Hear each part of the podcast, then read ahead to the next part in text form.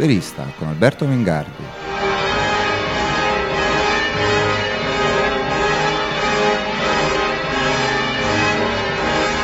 Buongiorno da Alberto Mingardi, il Liberista per Radio Velino.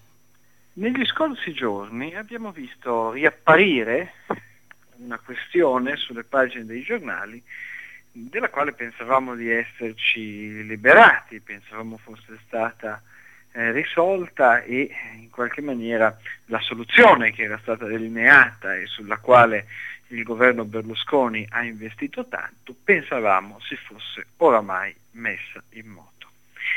Questa questione è la questione Alitalia. Martedì si sono ritrovati i soci di CAI, hanno formalizzato il loro impegno, hanno discusso di come formalizzare quella clausola del lock-up che farà in modo, come ha detto Roberto Colaninno, che CAI sia un gruppo che si riunisce per far lavorare, per organizzare un'impresa e non per fare un portage finanziario. E parallelamente sono state riaperte le negoziazioni con i sindacati, aventi questa volta per tema l'assetto dei nuovi contratti che saranno definiti dalla compagnia che va a nascere.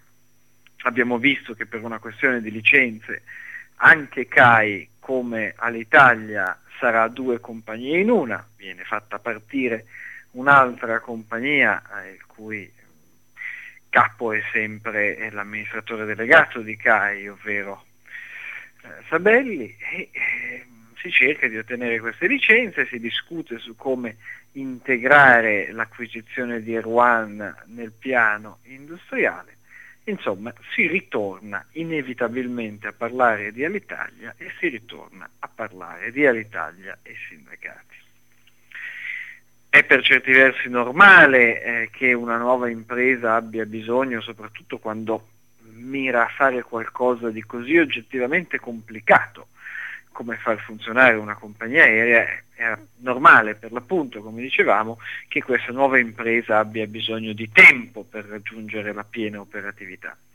È un po' curioso che le determinanti del dibattito pubblico siano sempre le stesse, il dialogo con i sindacati, e che CAI ci abbia messo tanto tempo anche per formalizzare il proprio impegno, per ritornare pienamente in pista dopo l'accordo trovato dal governo Berlusconi con le parti sociali, inclusi i piloti. Qualcuno ha visto in questo ritardo una conseguenza della crisi economica, che sicuramente rende, come dire, gli investitori molto più accorti, molto più attenti rispetto all'utilizzo delle proprie risorse, è normale. Qualcun altro invece ha visto in questo ritardo la necessità di aspettare, come in effetti poi è stato, la conversione in legge del decreto Salva l'Italia, un decreto che, lo sappiamo, fa sicuramente una cosa che ha già un impatto su tutti i viaggiatori italiani, su tutti gli utenti del trasporto aereo, cioè sancisce l'aumento delle tasse aeroportuali per finanziare la cassa integrazione dei lavoratori Alitalia.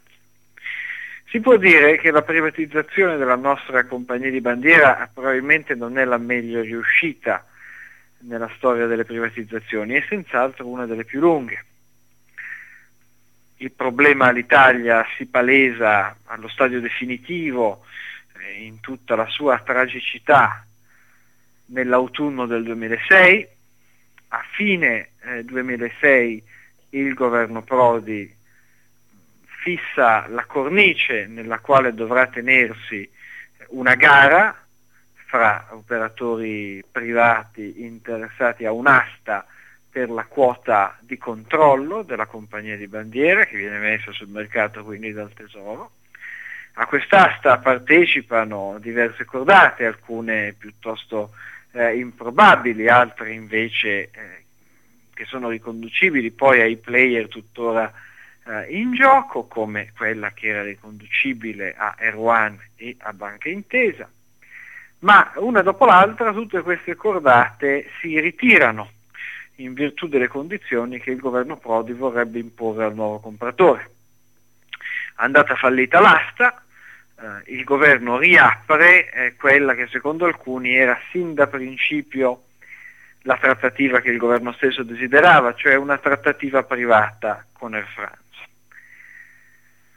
Dopo una negoziazione complessa pare che l'accordo sia cosa fatta, fin quando il Presidente del Consiglio di oggi, Silvio Berlusconi, all'epoca leader dell'opposizione legittimamente in corsa per il governo del Paese, riapre la questione spingendo, per così dire, i sindacati nel cantuccio, dicendo che quella Air France non era una vendita ma una svendita a condizioni inaccettabili per il Paese, utilizzando un argomento veramente curioso, ovvero che non possiamo vendere la nostra compagnia a un Paese che ci è concorrente nel turismo, come se l'eventuale Air France più Alitalia avrebbe scelto una strategia perlomeno curiosa, quale imbarcare passeggeri a Pechino dicendo che il volo era diretto a Roma e poi trasportarli invece a tradimento a Parigi.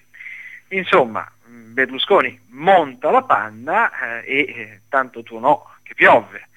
I sindacati rompono in maniera molto netta, perché in qualche modo Berlusconi li spinge a sinistra. Non è possibile per i sindacati accettare un accordo che il leader della destra considera inaccettabile per il Paese e i lavoratori.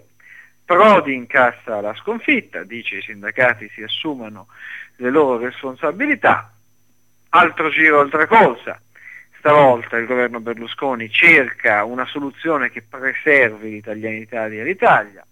La soluzione c'è, in qualche maniera abbozzata nei suoi tratti fondamentali, è quella che fa capo a Air One e Banca Intesa. Banca Intesa diventa anche consulente del governo in questo processo e riesce, in un lavoro sicuramente molto abile, in alcuni mesi a fabbricare Compagnia Aerea Italiana, cioè un gruppo di imprenditori italiani che decidono di assumersi l'onere della compagnia di bandiera. Sappiamo come sono andate le ultime puntate, come si sia tornati di nuovo sull'orlo del baratro nel momento in cui i sindacati ritenevano inaccettabili le condizioni che poneva CAI. Sappiamo come il governo, con grande abilità e con una snervante diplomazia, si è riuscito a riannodare i fili della trattativa. Sappiamo come rimanga a tutt'oggi un grosso punto di domanda circa una questione non irrilevante, ovvero sia chi sarà poi il partner straniero di CAI, se Air France o Lufthansa. Però alcune cose sono diventate chiare. Le cose che sono chiare è che mentre Air France, per carità, con un numero rilevante di esuberi, come ha un numero rilevante di esuberi questa nuova soluzione, ma del resto inevitabilmente il nuovo proprietario dell'Italia dovrà fare efficienza, come si dice in questi casi, sappiamo che Air France avrebbe acquistato una compagnia all'Italia, con i suoi assets e con i suoi debiti. Sappiamo che oggi CAI prende la parte buona di Alitalia, quelli che sono considerati essere gli assets di valori, e che la parte cattiva resta in una bad company i cui conti sono ripianati dal contribuente. Insomma, in qualche maniera, con l'ingresso in scena del privato, a differenza che nelle altre privatizzazioni, non cambiano i contorni del quadro. Le inefficienze continuano ad essere supportate dal contribuente. Speriamo che questa sia l'ultima volta, che quando l'Italia diventa privata poi il governo, lo Stato, sia disponibile veramente a lasciarla volare nella direzione che prenderà.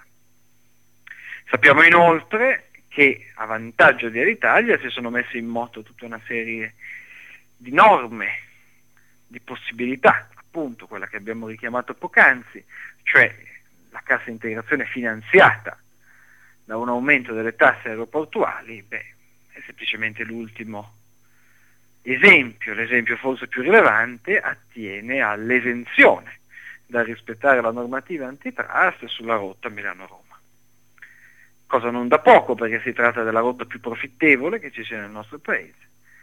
sulla quale pertanto la nuova Alitalia più Air One, ovvero CAI, riuscirà a estrarre profitti verosimilmente più elevati.